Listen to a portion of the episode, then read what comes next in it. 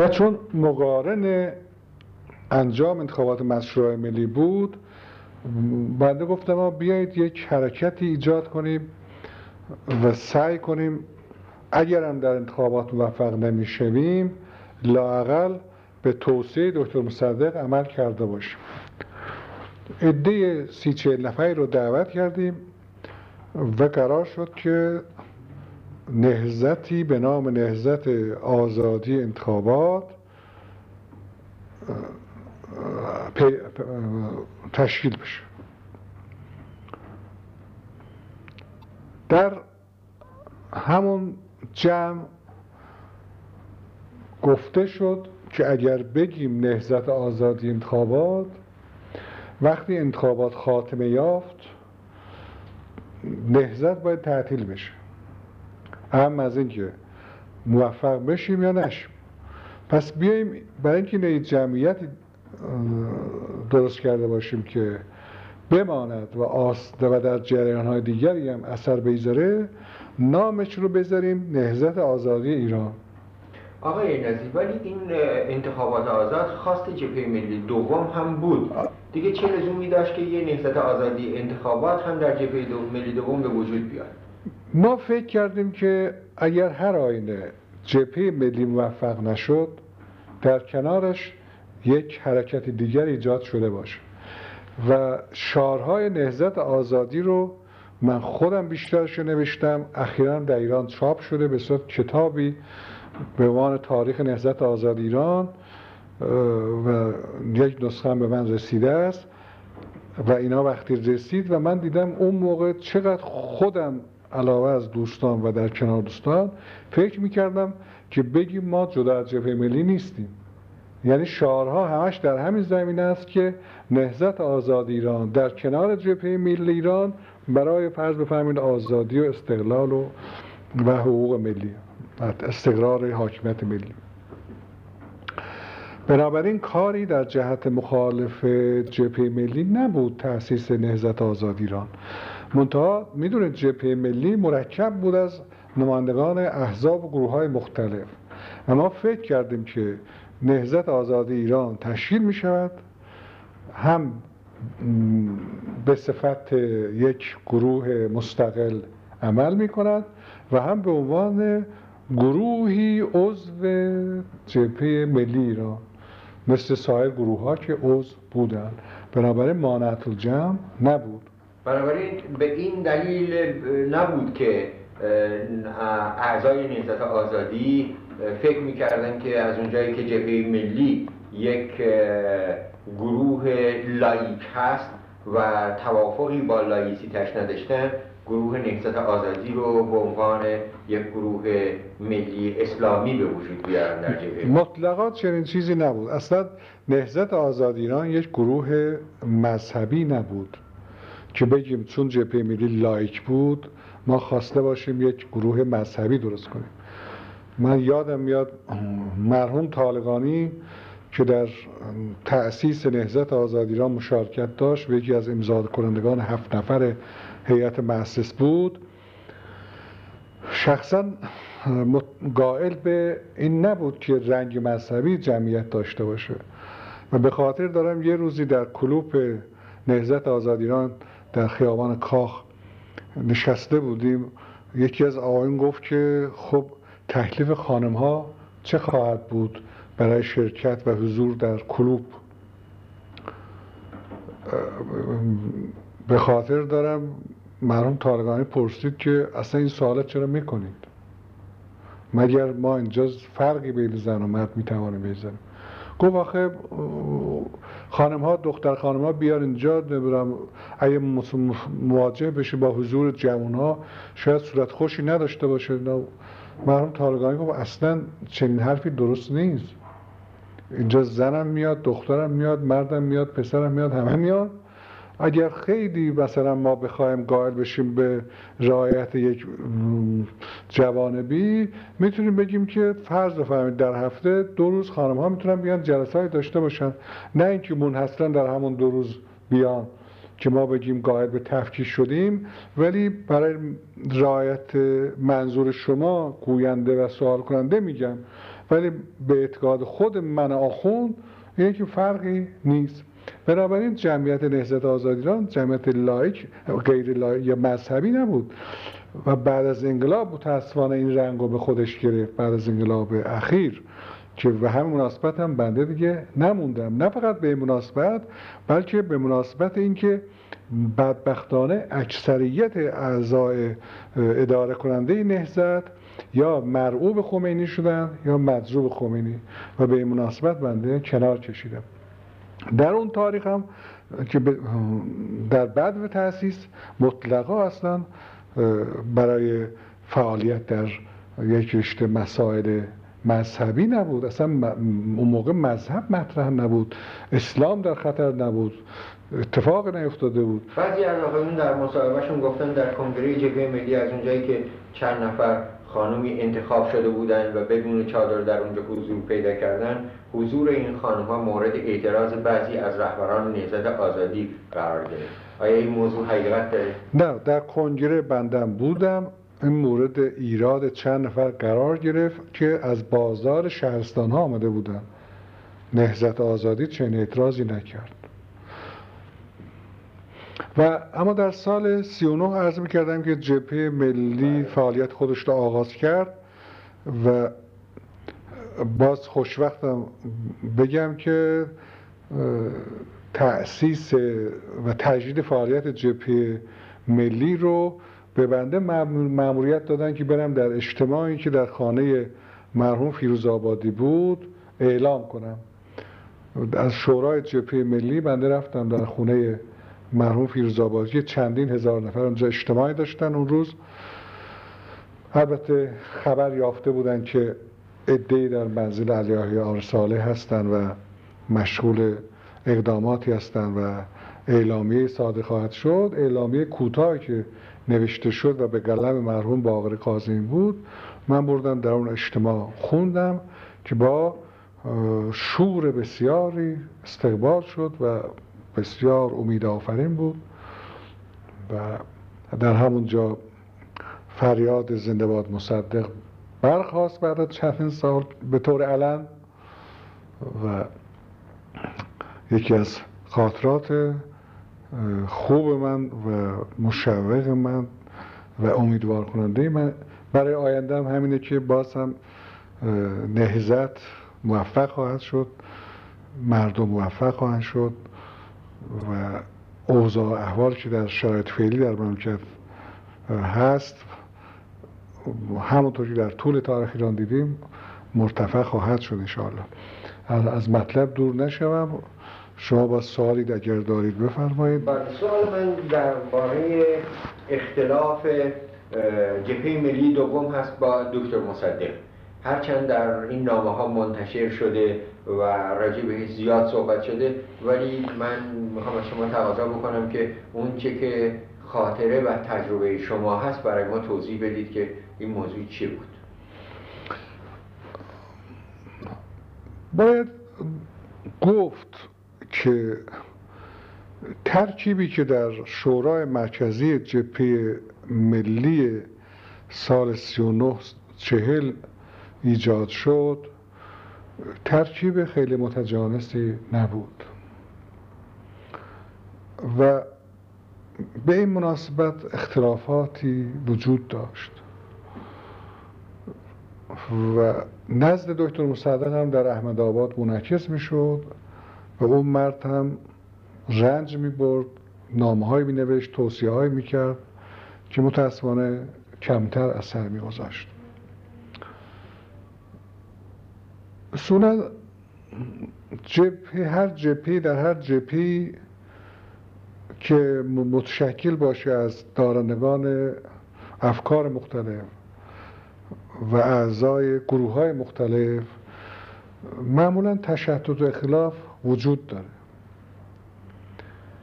بخصوص اگر افرادی حضور داشته باشن که نتوانند در خودشون و حوثهای خودشون طبقات شخصی خودشون غلبه بکنن. در اون تاریخ هم بدون که من بخوام از کسی یاد کنم هر کسی سعی می‌کرد در آینده ای که تصور می‌کرد موفقیت های نصیب جبهه ملی خواهد شد به اصطلاح از اون نمد ارز کنم که مقدر یا متصور کلاهی برای خودش پیش بینی بکنه. و همین ها باعث کدورت هایی می شد مثلا در همون انتخاباتی که صورت می گرفت به ترتیب که قبلا از کردم؟ حتی مرحوم دکتر صدق در مورد حزب می‌گفت که همیشه وقتی پای انتخاب پیش میاد گهر و اعراض و اعتراض پیش میاد.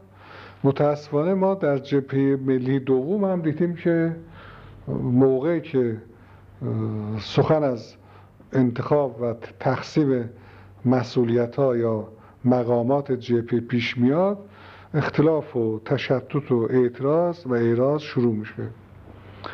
و این مایه کمال تأسف بود. و اگر غیر از این بود شاید جبهه ملی توفیق بیشتری داشت. و یا اصلا موفق بشد و جلوی بسیاری از پیشامدهایی رو که دیدیم می‌گرفت. آقای نزی شما از اون میتینگی که در میدان جلالیه برگزار شد و آقایون در اونجا سخنرانی کردن و همچنین آقای دکتر بختیار. من با بعضی از آقایون که صحبت کردم گفتم که آقای دکتر بختیار در اونجا مسائلی رو مطرح کردن که قرار نبود مطرح بشه و همین موضوع ضربات شدیدی به جبهه ملی دوم وارد کرد. خاطراتی که شما دارید از این قضیه آیا این موضوع رو تایید می‌کنه یا نه؟ اجتماع میدان جلالیه بزرگترین اجتماع در اون تاریخ در ایران بود. و شاید قریب صد هزار نفر در اون اجتماع حضور داشتن که تا اون زمان نظیرش سابقه نداشت. اونجا فقط علاوه از آقای دکتر بختیار دکتر صدیقی و دکتر سنجابی هم اگر اشتباه نکنم بله. صحبت کردن من دقیقا به خاطر ندارم چه مطالبی رو عنوان کردند ولی اونطور که در همون زمان شایع بود و بعد در شورای جپی ملی هم صحبت شده بود آقایون یا همشون یا بعضی هاشون از این سه سخنران مطالبی رو گفته بودند که منطبق با روش و سیاست جبهه ملی تشخیص داده نشد. و بعضیا معتقد بودند که به همین مناسبت جبهه ملی از اون روز در سراشیبی افتاد. اون روز آقای دکتر بختیار دو تا موضوع رو مطرح کردن. یکی راجع به پیمان سنتو بود یکی راجع به کنسرسیوم بود. که آقایون دیگه می‌گفتن که قرار نبود که راجع به این دو مسئله به اون شکل صحبت بشه در میدان جلالی. شما اونجا تشریف داشتید خود من, من در میدان جلالیه بودم اما حقیقت شده که ریز مطالب و گفتار آقایون یادم نیست. بخصوص که و دفعتا از چندین طرف به جمعیت معمول نظام هجوم آوردن متفرق کردن و جمعیت هجوم بردن در خیابانهای متعدد و در هر صورت بنده خوب به خاطر ندارم که هر کدوم از آقایون چی گفتن. بله. آقای نزی جریان واقعی اول بهمن دانشگاه رو شما ازش چی به خاطر دارید؟ که دانشجویان جبهه ملی در اونجا تظاهراتی برپا کردن و شایع بود که تیمور بختیار در این جریان دستی داشت برای ساقط کردن دولت امینی. شما چیزی از اون واقعی به خاطر دارید؟ و چون من در دانشگاه نبودم و در مذاکراتی هم که با نمایندگان دانشجویان شد بنده دخالتی نداشتم. اطلاع دقیقی از کم و کیف ماجرای اون تاریخ ندارم. شما اطلاع دارید که بخشی از جبهه ملی دوم با تیمور و بختیار ارتباطی داشت؟ نه من نشیدم چیزی. آقای نزی ارتباط نهزت آزادی در اون زمان با روحانیون به طور اهم و بالاخص آقای خمینی که و اعتراض طرفداران ایشون در 15 خرداد چگونه بود؟ تا 15 خرداد خمینی کسی نبود که مطرح شده باشه اسمش شنیده شده باشه.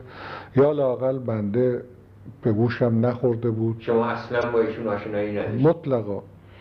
و نهزت آزاد ایران از روحانیت با مرحوم زنجانی و مرحوم طالقانی در ارتباط بود. در مورد خ... 15 خرداد 42 بنده همینقدر به خاطر دارم که عده از اعضای نهزت آزادی رو بعد از واقعی خرداد 42 به اتهام همکاری با خمینی محاکمه کردن شما جز اون گروه نبود عرض می‌کنم و محکوم کردن روزی که تصمیم گرفته بود ساواک برای دستگیری اعضای نهضت آزاد ایران به من یکی از دوستان تلفن کرد در دفتر وکالت هم نشسته بودم. شبم شده بود اول شب بود. تلفن کرد که بازرگان و صحابی رو گرفتن. شما از دفتر خارج شد. اونجا نمونید میان شما رو بگیرن. یکی از اوهای نهزت آزادی بود. بنده تلفن کردم به آقای سلشیار زنگینه البته بازنشسته بود کاری نبود. خوب ولی دوستانی داشتی می‌تونست بپرسه که مسئله چیه. زنگینه هم عرض کردم از همون آذربایجان و بله. زمان پیشاری من میشنم او گفت که یه پنج دقیقه دیگه به من تلفن کنید من بگم که شما چیکار کنید خوبه. من پنج دقیقه دیگه تلفن کردم گفت منم معتقدم شما در دفتر نمونید و برید از دفتر. می‌گیرن و این بار هم نگه میدارن و محاکمه خواهند کرد. بنده از دفتر خواستم برم تلفن زنگ زد. طرف گفت من سرهنگ مولوی رئیس سواک تهران بود. من سرهنگ مولوی هستم. شما همین الان بیاید سازمان امنیت. و شعبه سازمان امنیت هم در خیابان شاهرزه روباری کالج تو خیابان خارک بله. آدرس هم داد گفت شما الان بیایید اونجا. گفتم میام و قبلا مطابق من گفته بودن شما برید و البته اشتباه مولوی این بود که به جای که کسی بفرسته که منو جلب کنن خودش تلفن کرد شما بیاید اینجا. که بنده نرفتم. نرفتم و رفتم مخفی شدم. من هفتش ماه مخفی بودم. در خونه های مختلف. اون روزم بلافاصله بعد که من از دفتر خارج شدم نیم ساعت بعدش وقتی مولوی می‌بینه من نرفتم میفرسته سراغ من به دفتر عده از مامور ساواک و میگن که رفته و نیست و میرم خونهمون که اون نزدیکا بود. که اونجا خب طبیعتا نتیجه نمی‌گیرن. و یه خونه پدرم برادرم هر جاش سراغ می‌گرفتن رفته بودن. و بعد مولوی خیلی عصبانی شده بود گفت من هر جای دنیا باشین گیر میارم و خیلی ناراحت شده بود که چرا من به دعوتش عمل نکردم و نرفتم. بعد از مدتی اون وقت بقیه دوستان گرفتم تقریبا ده دوازده نفر رو از نهزت آزادی گرفت. قبل از البته اینکه حالا درست یادم نیست. ها. چرا؟ اینا رو گرفتن و یه روز تصمیم می‌گیرن اینها رو آزاد کنن.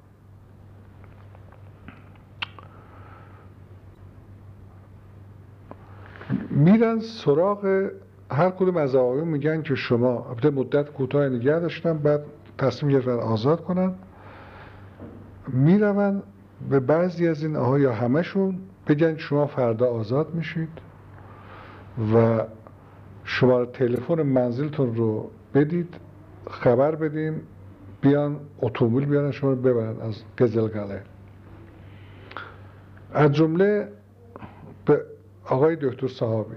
آقای دکتر صحابی در کنار حوز حیات قزلگله داشته وضوع می‌گرفت.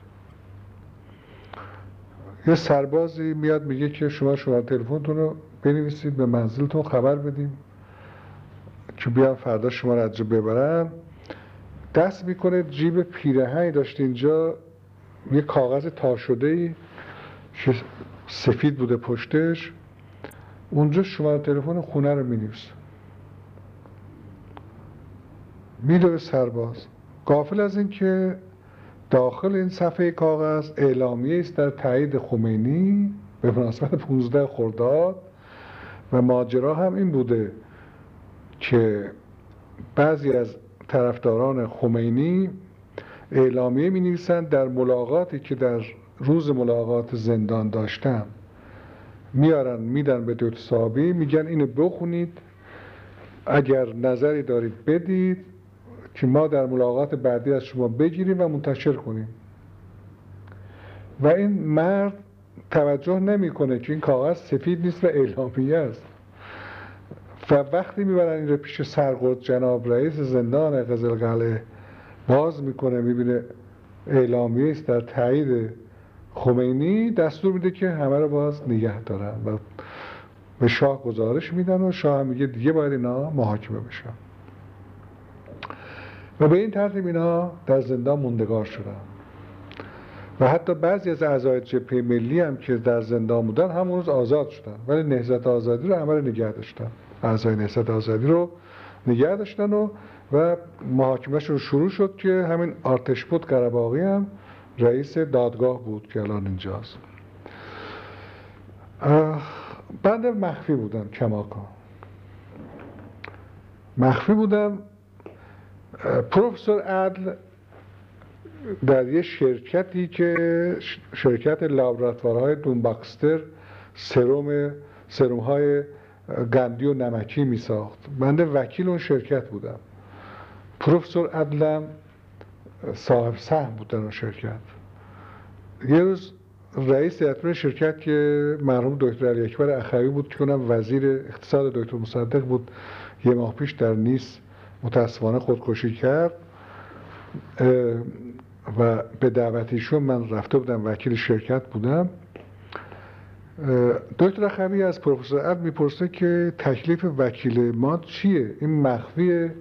حالا ما می‌خوایم بدونیم که این چه جرمی مرتکب شده؟ و از این حالت در بیاد یا بره خودش معرفی بکنه یا ما تکلیف خودمون با این آدم روشن کنیم.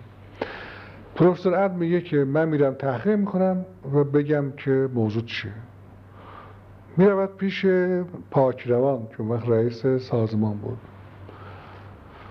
از اون می‌پرسه میگه که اتهام همه اعضای نهضت آزاد ایران اتهام همکاری با خمینی سالا دیگه. به سبب کشف اعلامیه‌ای که در قزلگله شده و اما اگر هر آینه این شخص یعنی بنده هیچ گونه همکاری با خمینی نداشتم و نمی‌دونم نمی‌شناسم می‌تونم خودم رو معرفی کنم و دیگه از من رفع تعرض خواهد شد. پروفسور عبد این خبر آورد. من مخفی بودم مدیر عامل همون شرکت آمد به من گفت گفت خود پروفسور عدل می‌خواد شما رو ببینه و با شما صحبت کنه. که من روزی رفتم در بیمارستان نجمیه اونجا می آمد گاهی عمل جراحی داشت. برای اولین بارم از نزدیک می دیدم گفتم که خب من چیکار باید بکنم؟ گفت که شما خودتون رو معرفی کنید و کاری با شما ندارم. اگر با خمینی همکاری نداشتید. گفتم مثلا خمینی رو نمی‌شناسم. و گفت آقای فردوست منتظر شما خواهد بود. اگر بخواهد خودتون معرفی کنید. حسین فردوست معاون ساواک بود. بله. شماره تلفن مستقیم او را به من داد. گفت شما تلفن کنید و برید خودتون معرفی کنید. بلافاصله آزاد میشید. بنده آمدم. از بیمارستان نجمیه رفتم پارک هتل از اونجا تلفن کردم. به فردوس اولم یک بلند بلند گفت که شما هفتش ماه ما رو نمی‌دونم گرفتار کردید و مخفی شدید و گفتم مگه من چیکار کردم؟ شما چیکار با من دارید اصلا که من شما رو گرفتارتون کرده باشم گفت حالا بیایید اینجا اینجا صحبت می‌کنم حالا بعد منم فکر کردم حالا با این بحث که پیش اومده برم اونجا شاید خب عدول کنن از تصمیم به منع تعقیب. مزارک رفتم. رفتم و رئیس دفترش گفت که نه شما خودتون رو به سرشگر مقدم معرفی بکنید. پرونده پیش ایشون سرشگر مقدم که آخرین رئیس ساواک بود قبل از انقلاب. اون موقع نمی‌دونم رئیس قسمتی از ساواک بود. بعد از اونجا آمدم رفتم پیش سرشگر مقدم. اونم یه سه ساعت با من حرف زد که تصور می‌کنم ضبطم می‌شد. که میگن فلان اعلامیه شما نوشتید فلان روز فلان جا فلان حرف رو زدید. البته به عنوان خیرخواهی و نه که این کار نکنید نگید ننویسید فایده چی از این حرفا؟ ولی من خیال می‌کنم از این فرصت می‌خواسته بودن استفاده کنن یه اطلاعاتی بگیرن که قطعا ضبط می‌شد. خب بعد از سه چهار ساعت بحث گفت که شما چون برای ما مسلم شده که با خمینی تماسی نداشتید و آقایون دوستانتون باش تماس داشتن بنابراین دیگه متعرض شما نیستیم و من از اونجا رفتم خانه ولی واقعا اون آقایان دیگه با خمینی در تماس بودن؟ والا اونایی که خیلی به اصطلاح مذهبی بودن و خود بازرگان اعتقاد زیادی به خمینی نداشت. ولی بودن در جمعیت اشخاصی که اصلا به طور کلی بیشتر به روحانیت تمایل داشتن تا مثل عباس شیبانی؟ مثلا بله عباس شیبانی آقای جعفری نمی‌دونم چند نفر دیگه. و دکتر صحابی بیشتر از بنز بازرگان. بازرگان مذهبی بود و هست ولی مقلد شریعت مداری بود. اصلا خمینی رو اعتنایی نمی‌کرد به او.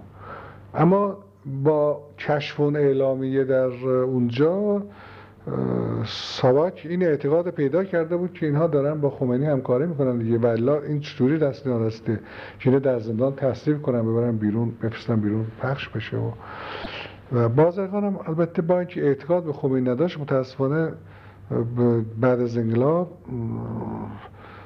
سخت افتاد در دامن خمینی و این البته بحثش جدا باید در یه فرصت دیگری بله، بشه که به اعتقاد من اصلا شکست انقلاب مقدار زیادی مسئولیتش متوجه بازرگانه با اینکه اعتقاد به خمینی نداشت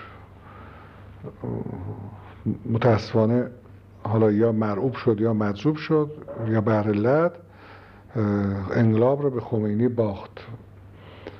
در حالی که می توانست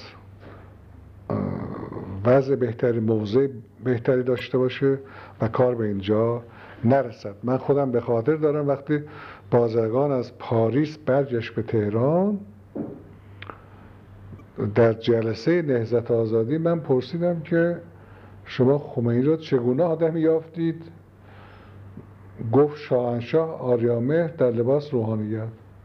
او آدمی خودخواه مغرور و از حالا میگه هرچی من میگم باید بشه. گفتم پس آقای بازرگان ما اگر می‌خوایم لباس عوض کنیم بهتره نکنیم این کار اگر این آدم شاهشاه آریامهر در لباس روحانیت ما کجا داریم میریم؟ گفت نه نمی‌ذاریم و ضمنا گفته که من میرم مسجد و مدرسه و ولی در اساس و در مقدمات می‌خواد اون چی که میگه بشه. مثلا اختلافشون سر این شده بود که لابد شنیدید. بازرگان گفته بوده که خوبه که گام به گام بریم جلو. خمینی گفته بود که نخیر با قاطعیت باید گفت که شاه برود که اصلا این شعار اول خمینی مطرح کرده. بله. اما بازرگان معتقد بوده که حالا زود ما این حرف رو بزنیم که اختلاف از جا شروع شده بود که بازرگان هم جلسه اول بر اثر اعراض خمینی از ادامه صحبت پامش میاد به این نیت که اصلا برگرده به تهران. ما برمیگردیم به این موضوع. بله. می‌خوام از حضورتون خواهش کنم که برگردیم به جریان جبهه ملی دوم و عرض کنم انحلال جبهه ملی دوم.